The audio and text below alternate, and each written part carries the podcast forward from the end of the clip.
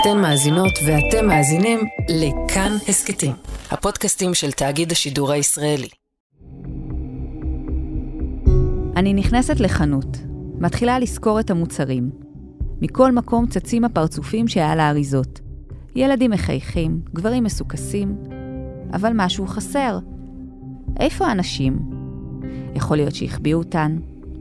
ואז אני חושבת רגע, זה בסדר שאני כאן? יש לי פה מקום?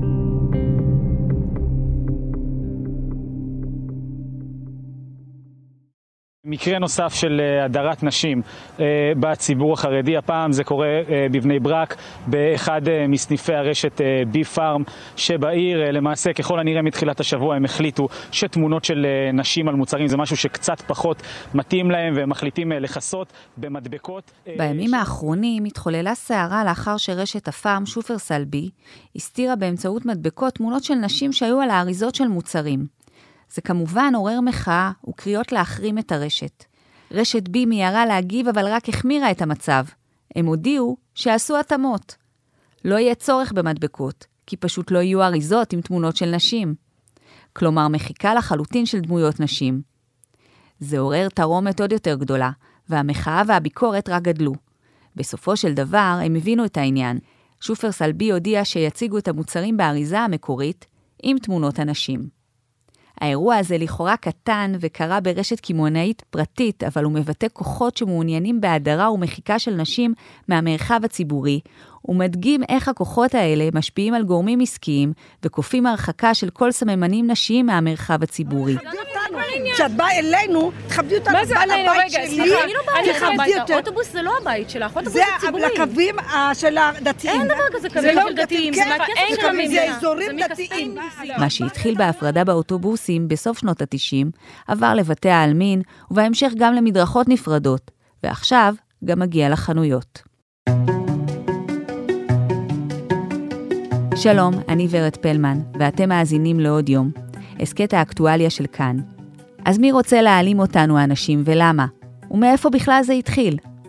עם עורכת הדין אורלי ארז לחובסקי, מנהלת המרכז הרפורמי לדת ומדינה, שהגישה אינספור עתירות נגד הדרת נשים במרחב הציבורי, נברר מה קבעו בתי המשפט לאורך השנים, וכיצד והאם המערכת רוצה לטפל בנושא, או שהיא בוחרת במקרים רבים לעצום עיניים ולומר, זה שם אצל החרדים, זה לא נוגע לנו, ובכך יוצרת הפרדה והדרה כפולה של אותן נשים.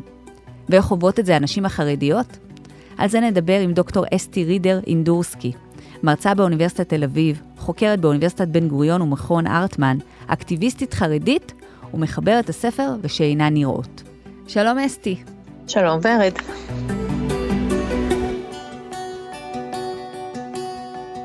מתי ואיך מתחילה התופעה של הדרת נשים או מחיקת נשים במרחב הציבורי? מי בעצם היוזם של העניין הזה? אז אמ, את יודעת, זה לא כמו נפילת התאומים, שאת יכולה לשים אה, אצבע ולהגיד, אה, זה קרה אה, בתאריך הזה והזה, ולשאול איפה היית כשהתחילה תופעה של הדרת נשים ושל מחיקת נשים. אני מסתכלת על ציר הזמן גם, גם כחוקרת, אבל גם כ, כ, כאישה חרדית שגדלה ממש כאילו בתוך הציבור החרדי, אמא שלי מורה בסמינר בית יעקב, למדתי בסמינר בית יעקב, ואני יכולה אה, מספיק אה, זקנה כאילו לעשות את האנלוגיה הזאת אה, של הזמן ולראות איך זה היה פעם ואיך זה היה היום, וכל מיני דברים שבאמת לא יכולתי לדמיין שיקרו, פשוט קורים, פשוט נוכחים, פשוט קיימים, והם הגיעו כתוצאה ליציאה ולכוח שנשים חרדיות אה, אה, צברו וקיבלו אה, בשנים האחרונות. הרי בעצם כל חברת הלומדים אה, נמצאת על כתפיה של אה, האישה, של האישה החרדית. האישה החרדית, אה, אומרים לנו את זה עכשיו מעל כל הבמות, הנשים החרדיות עובדות, זה נכון, הנשים החרדיות עובדות, אבל הן לא עובדות בשביל לממש את עצמן, הן לא עובדות בשביל לחזק את התוצר של מדינת ישראל שבה הן חיות, הן עובדות בשביל לחזק את חברת הלומדים, בשביל לפרנס את חברת הלומדים.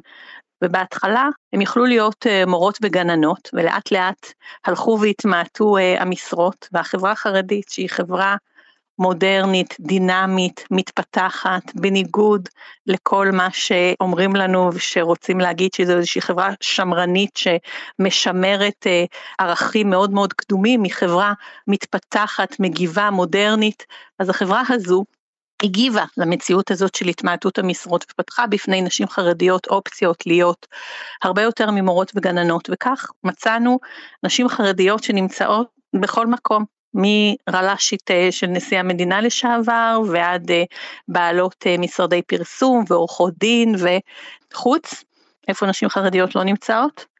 הן לא נמצאות במוקדי הכוח וההשפעה, הן לא נמצאות בכנסת, הן לא נמצאות ברשויות המקומיות, הן לא נמצאות איפה שההחלטות באמת אה, מתקבלות, הן גם לא נמצאות במוקדי הכוח הדתיים. במוקדי אה, פסיקה, הן לא נמצאות במוקדי אה, לימוד, התורה, ההלכה, הגמרא, על זה הדוקטורט שכתבתי, וכבקלש מבאמת ההימצאות של נשים חרדיות בכל מקום, התחילו תופעות של הדרה ושל מחיקה, ש... באמת לאט לאט הפכו, היום הם נראים נורמה, אבל הם ממש ממש לא נורמה, מחיקה של נשים למשל מ... אה, אפילו הזמנות, אה, הזמנות לחתונה או לבר מצווה, אני מקבלת היום הזמנות הביתה, מסתכלת ואני לא מצליחה להיזכר אה, איך אני קשורה לאירוע, כשבן דוד שלי, שהוא בעצם נשוי לבת דודה, מזמין את בעלי ושתינו, אני והבת דודה שלי מוזכרות ב"הוא בית בית", כאילו בני ביתו, או בכלל לא. פעם היה מקובל בהזמנות של גדולי הרבנים להזכיר את השם של האישה, להזכיר את השם של האימא, וזה רק מקום אחד. נשים הולכות ונמחקות, הולכות ונעלמות. אני אתן לך עוד דוגמה, בכניסה לאולמות חתונות. תמיד אה, הייתה הפרדה באולמות חתונות, זה בערך אה, אחד מהמקומות אה, היחיד אחרי באמת בית כנסת, שבאמת המחיצה היא חלק מאיזשהו פורמט הלכתי שצריך, כי יש ריקודים, אבל הכניסה לאולמות הייתה כניסה שוויונית, מכבדת, נכנסנו כמשפחה, אימא וילדות הלכו לצד אחד, אבא וילדים הלכו לצד שני, ויכלו להיפגש משני אברי המחיצה. אני לא יודעת אם היית, באזור של אולמות שמחות.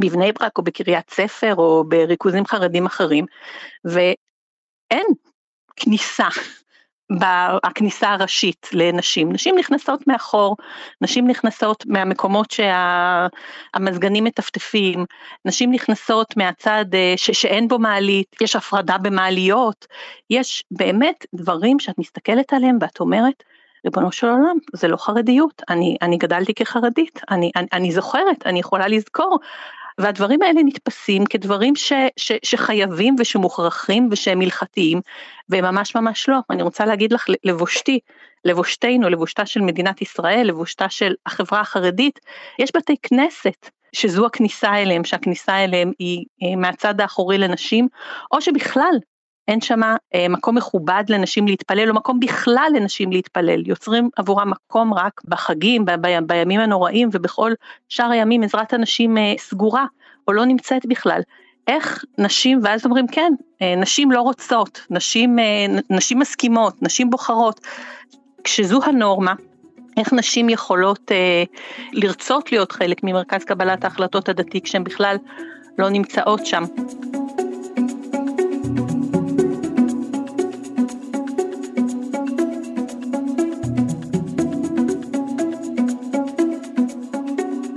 מה את אומרת על הטענה שנשים חרדיות מסכימות להפרדה, להדרה, אפילו יש שיגידו שהן רוצות בזה?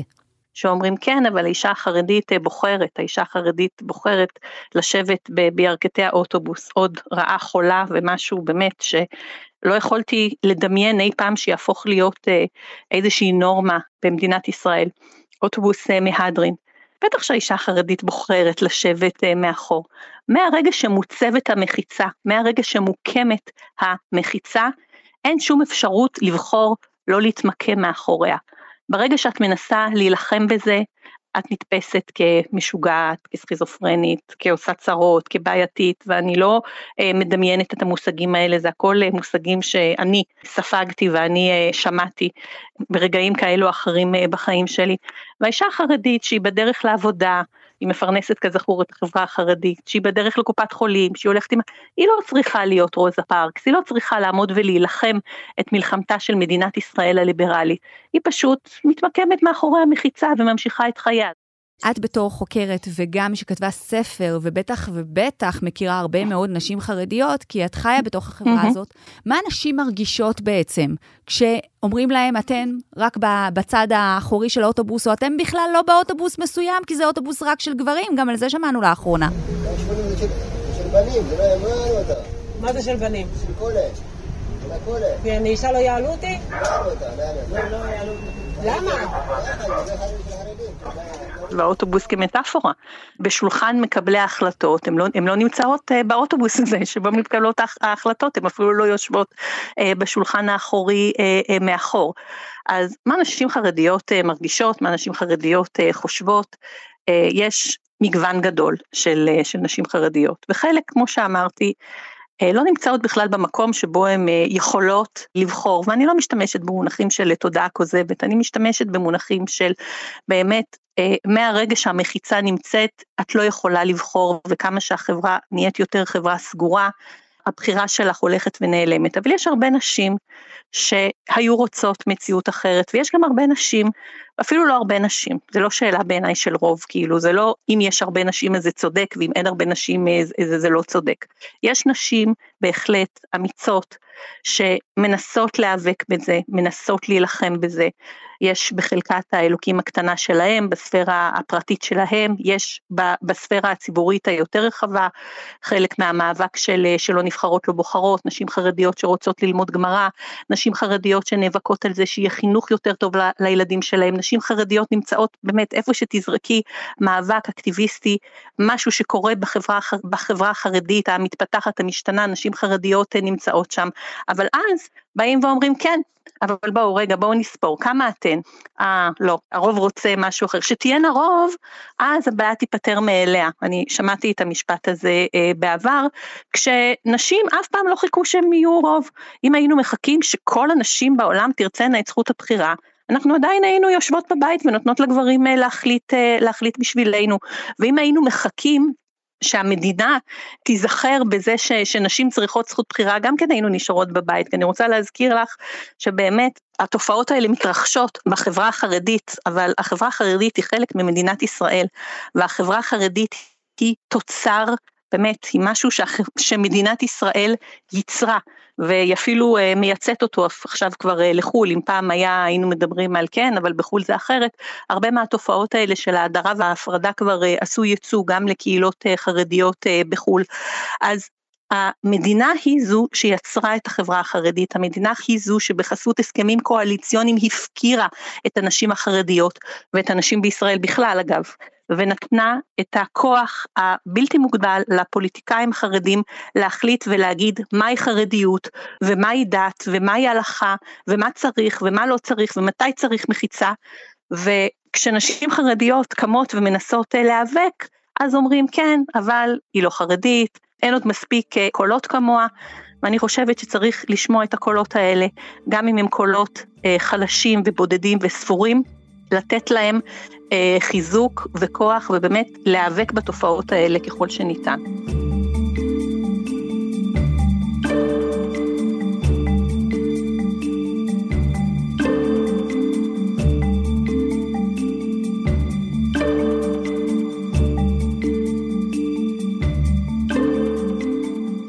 מי בעצם היוזם של העניין הזה? מי עומד מאחורי זה? זה רבנים? זה עסקנים? זה אנשי ציבור? אני uh, מצטערת להגיד שזו המדינה. המדינה שמאפשרת את זה היא זו שעומדת מאחורי זה. אני uh, לא חושבת שכל התופעות האלה הן תופעות שקשורות בדת פרופר, הן תופעות שקשורות בהלכה פרופר. אני חושבת שהן תופעות שקשורות בכוח, בכסף, בכיסא, בשוביניזם, במיזוגניה, בחוסר רצון לוותר על, אה, על משאבים אה, של כוח, וכשמאפשרים את זה לגברים בחסות הסכמים אה, פוליטיים, למה שהם יוותרו על הכוח הזה? למה שהם יעשו את זה? גברים אף פעם לא ויתרו מרצונם על הכוח הפוליטי שלהם, לא כשזה היה במאבק של הסופרג'יסטיות ולא בשום מאבק אחר. מהרגע שמאפשרים את ההפרדה הזאת בחסות אה, תיאוריות רב תרבותיות ובחסות הליברליות ובחסות הציונות החדשה הזו שחרדים חייבים אה, אה, להשתלב בלי לחשוב ובלי לשים לב למחיר שהחברה בישראל ונשים בחברה בישראל משלמות על זה, אלו הגורמים שעומדים מאחורי התרחבות ההפרדה. עכשיו אני בעד השתלבות, אבל אני בעד גם לשים לב למחיר ו- ולדעת לשים את הגבול, לדעת להגיד לא, לא במחיר של פגיעה של נשים בכלל ובפגיעה של נשים חרדיות uh, בפרט.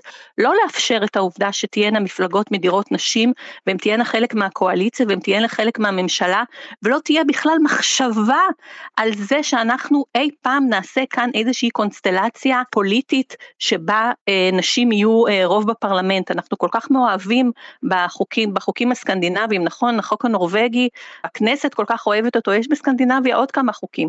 יש בסקנדינביה חוקים שאומרים שכל מפלגה חייבת שיהיו בה 40 אחוז אה, אה, נשים, ועכשיו זה לא משהו שהוא נגד המפלגות החרדיות, זה לא שהייצוג בכל המפלגות האחרות בישראל הוא, הוא במציאות אה, כל כך טובה.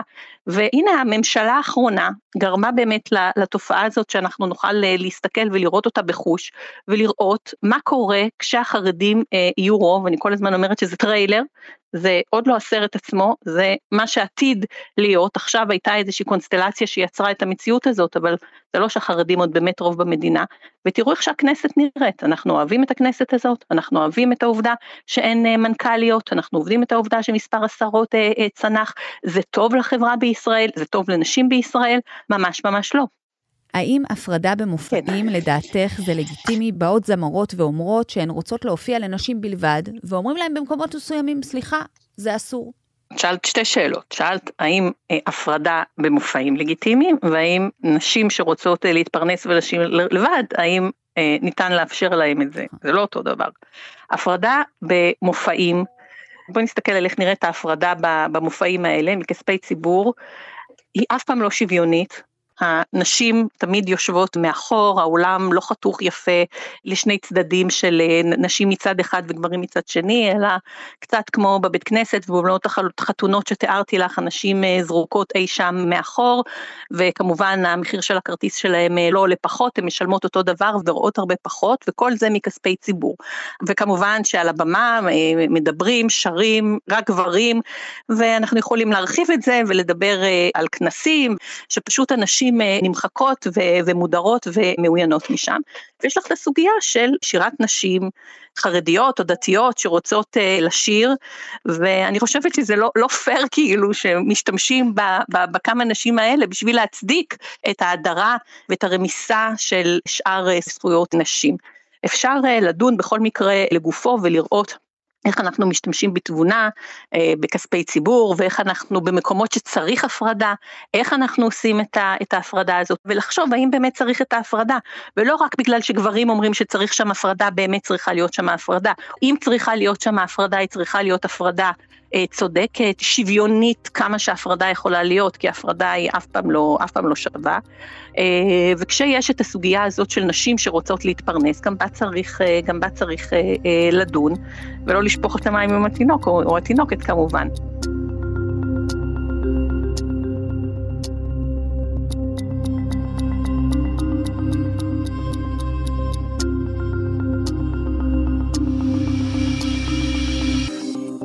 דוקטור אסתי רידר אינדורסקי, תודה רבה לך.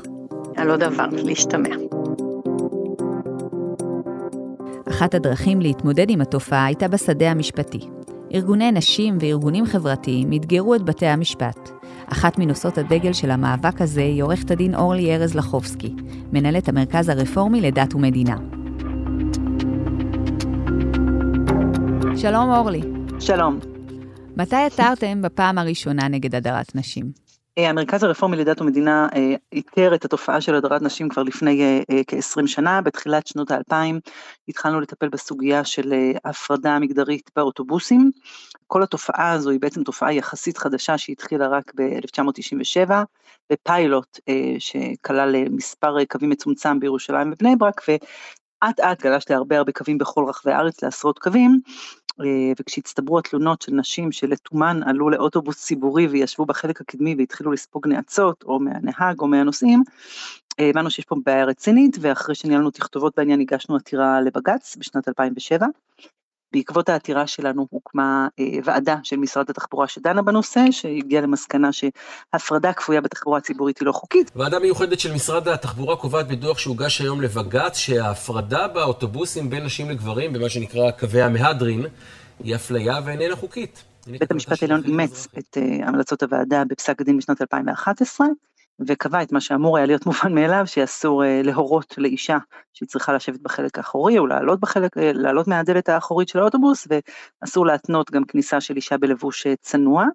בעקבות בעצם פסק הדין יש היום בכל האוטובוסים ברחבי הארץ עד היום מדבקות שמורות שכל נוסע אה, רשאי לשבת בכל מקום באוטובוס, אה, שוב דברים שאמורים להיות מובנים אליהם, אבל גם אחרי פסק הדין לצערנו המשיכו נהגים אה, לשלוח נשים לחלק האחורי של האוטובוס, או לפעמים אפילו בכלל לא אפשרו לנשים לעלות לאוטובוס, אה, ואנחנו סייענו לנשים רבות להגיש תביעות לפיצוי, ומרביתן התקבלו על ידי בתי המשפט.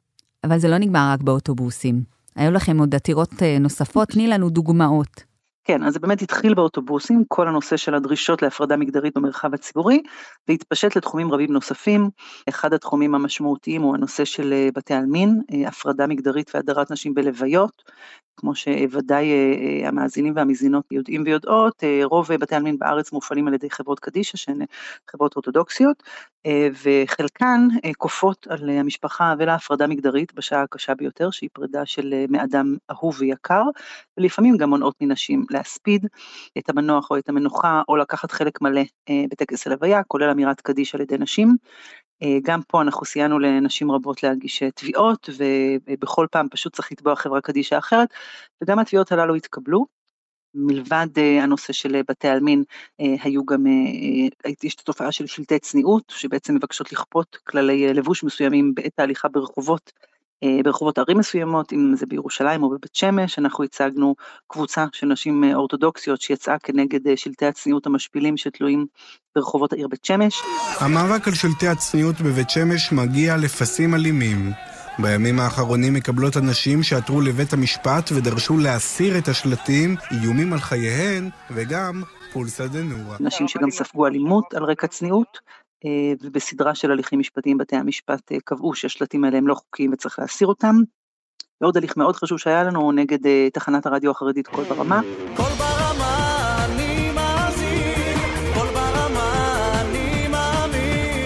מאמין. תחנה שמשהחלה לשדר במשך שנתיים וחצי סירבה להשמיע קול של אישה בתחנה, לא רק בשירה אלא בדיבור, פשוט נשים לא נשמעו שם במשך שנתיים וחצי. בעקבות תביעה ייצוגית שהגשנו, אה, ביחד עם אה, עורך דין אסף פינק ובשם ארגון קולך, שהוא בעצם היה ארגון שייצג את הנשים החרדיות שנפגעו מההדרה. החלו להשמיע נשים בתחנה, יש היום גם נשים שדרניות בתחנה. דנה בסוגיה, בהגשת דנה ורון. שקר החן והבל היופי, אומרים לנו בוקר. והתחנה חויבה לשלם פיצוי בסכום של מיליון שקלים, שבעצם יועדו לתוכניות להעצמת נשים חרדיות, ואני חושבת שזה מראה שבעצם כל התופעה הזו של ההפרדה המגדרית היא דרישה קיצונית שמועלית על ידי המנהיגות החרדית, שלא מקובלת אה, דווקא על ידי אה, רבים ורבות מבני ובנות הציבור החרדי, ובמשך תקופה ארוכה המדינה התיישרה עם הדרישה הזאת, עד שבאנו אנחנו ומאוחר יותר גם ארגונים נוספים שאתגרו את הפרקטיקות האלה. ולשמחתנו בתי המשפט אה, עמדו לצדנו וגם היועץ המשפטי לממשלה לפני כעשור אה, פרסם דוח שבעצם קבע שכל הפרקטיקות האלה הן לא חוקיות ושבמדינה דמוקרטית חייבים לוודא אה, שלאישה ניתן מקום שוויוני ומכבד במרחב הציבורי.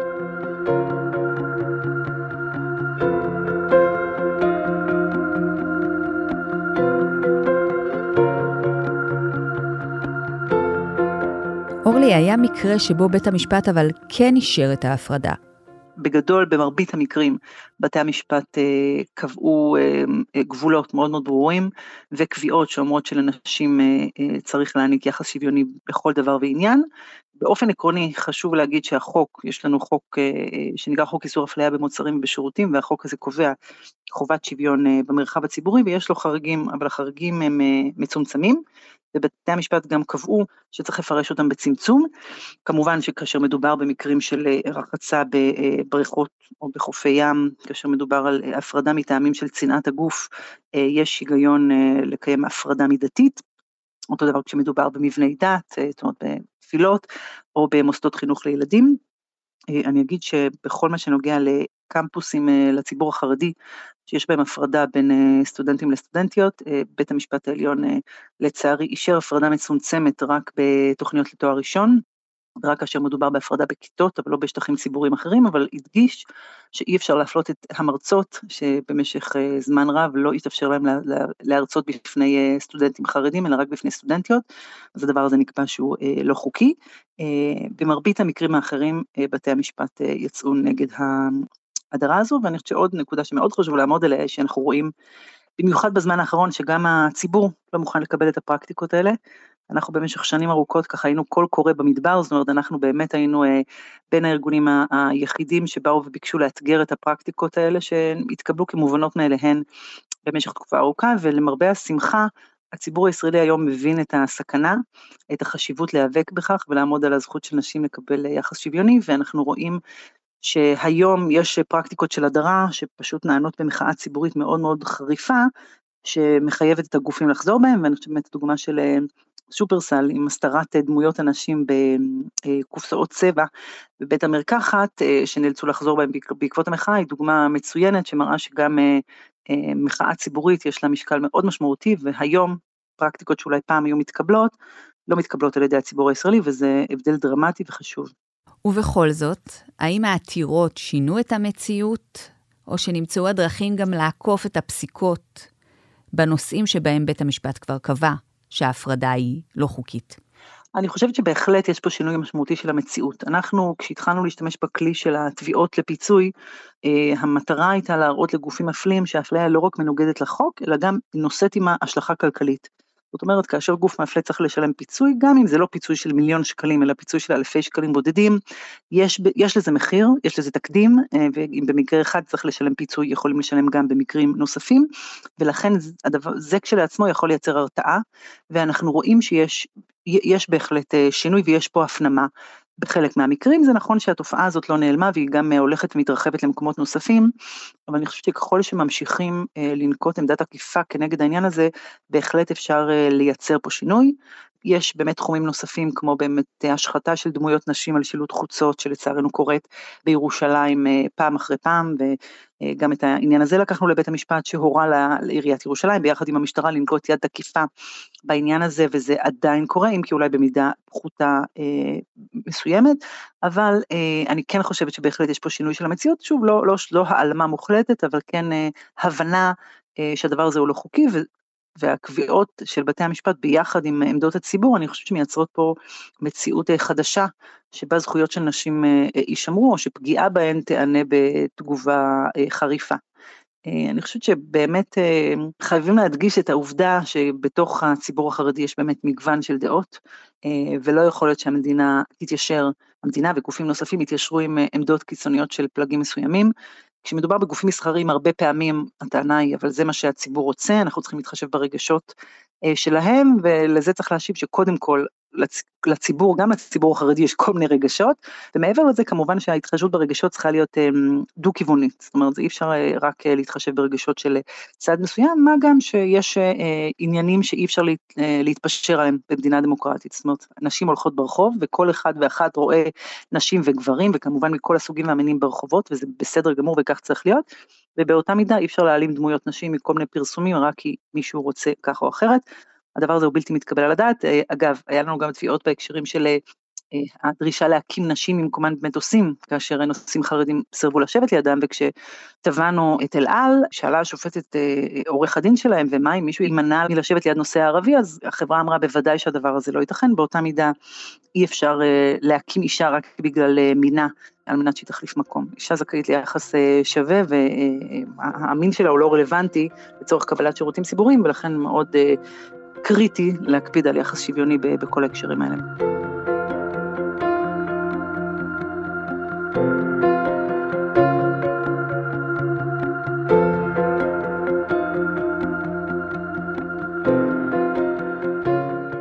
מה את חושבת על הרפורמה המשפטית שמתכוונים, רוצים להעביר בהקשר של הדרת נשים? איך את חושבת שזה יכול להשפיע? אז uh, הרפורמה המשפטית, או כפי שיותר נכון לקרוא לה, ההפיכה המשפטית או המשטרית, היא מאוד מאוד מסוכנת לדמוקרטיה הישראלית. הדמוקרטיה שלנו היא דמוקרטיה מאוד שבירה. Uh, הזכרתי את חוק איסור אפליה שקיים, זהו חוק שכמובן ניתן לשינוי, וגם הממשלה הזו, החוק הזה נמצא על הכוונת שלה. Uh, אם מעיינים בהסכמים הקואליציוניים, רואים שיש כוונה להרחיב את החריג שמתיר הפרדה מגדרית בשירותים ציבוריים, לקבוע שמי שמספק שירות ציבורי יוכל לסרב לעשות זאת בשל אמונה דתית שלו, וזה אומר שאדם יוכל להימנע מלתת שירות למישהו שהוא אה, ערבי, או רפורמי, או חבר קהילת הלהט"ב, או אישה, כי הוא יטען שהדבר הזה מנוגד לאמונה הדתית שלו. כך שהחוק הזה ניתן לשינוי וזה מאוד uh, מסוכן, ומעבר לכך uh, עקרון השוויון מעוגן בחוק יסוד כבוד האדם וחירותו, אבל גם החוק הזה ניתן לשינוי בקלות. זאת אומרת, המצב החוקתי שלנו הוא גם כך uh, לא, לא, לא מספיק קשיח. וכמו שאנחנו רואים, בעצם בתי המשפט הם הגוף היחידי שאפשר לפנות אליו במקרה של פגיעה בזכויות מיעוט, כמו בזכויותיהן של נשים, אם ייקחו מבתי המשפט את הכוח הזה ובעצם ייתנו לשלטון כוח בלתי מוגבל, בעצם אנחנו נעמוד בפני שוקת שבורה. אי אפשר יהיה לאתגר תופעות של הדרת נשים, אי אפשר יהיה לעמוד על זכויותיהן של נשים, וייווצר מצב שלא קיים באף דמוקרטיה של פגיעה קשה בזכויות שאי אפשר אמ, לאתגר אותה. אז גם המצב היום הוא מצב לא פשוט, יש בהחלט הרבה פגיעה בזכויות, אבל לפחות יש לנו כלים שמאפשרים לנו להתמודד עם הפגיעות האלה. אם ייקחו לנו את הכלים, אז, אז זו באמת כבר אי אפשר יהיה אה, לטעון אה, אה, שמדובר בדמוקרטיה. ואני אגיד שאנחנו בתנועה הרפורמית מתנגדים להפיכה המשפטית לא רק כי היא לא דמוקרטית, היא גם לא יהודית. סוג היהדות שהממשלה הזו מבקשת לקדם זו יהדות מאוד צרה, יהדות שניזונה מהתפיסה האורתודוקסית ואפילו החרדית, שלא מקפידה על שוויון זכויות לא לנשים ולא לציבורים נוספים כמו הציבור הלא יהודי, ואנחנו מאמינים ביהדות שלפי החביב אדם שנברא בצלם, כולנו נבראנו בצלם אלוהים ולכן כולנו זכאים וזכאיות ליחס שוויוני. אה, כך שבעינינו גם התפיסה הזו אה, מנוגדת אה, ליהדות כפי שאנחנו רואים אותה, ולכן אנחנו נאבקים ביוזמות המסוכנות של הממשלה הנוכחית.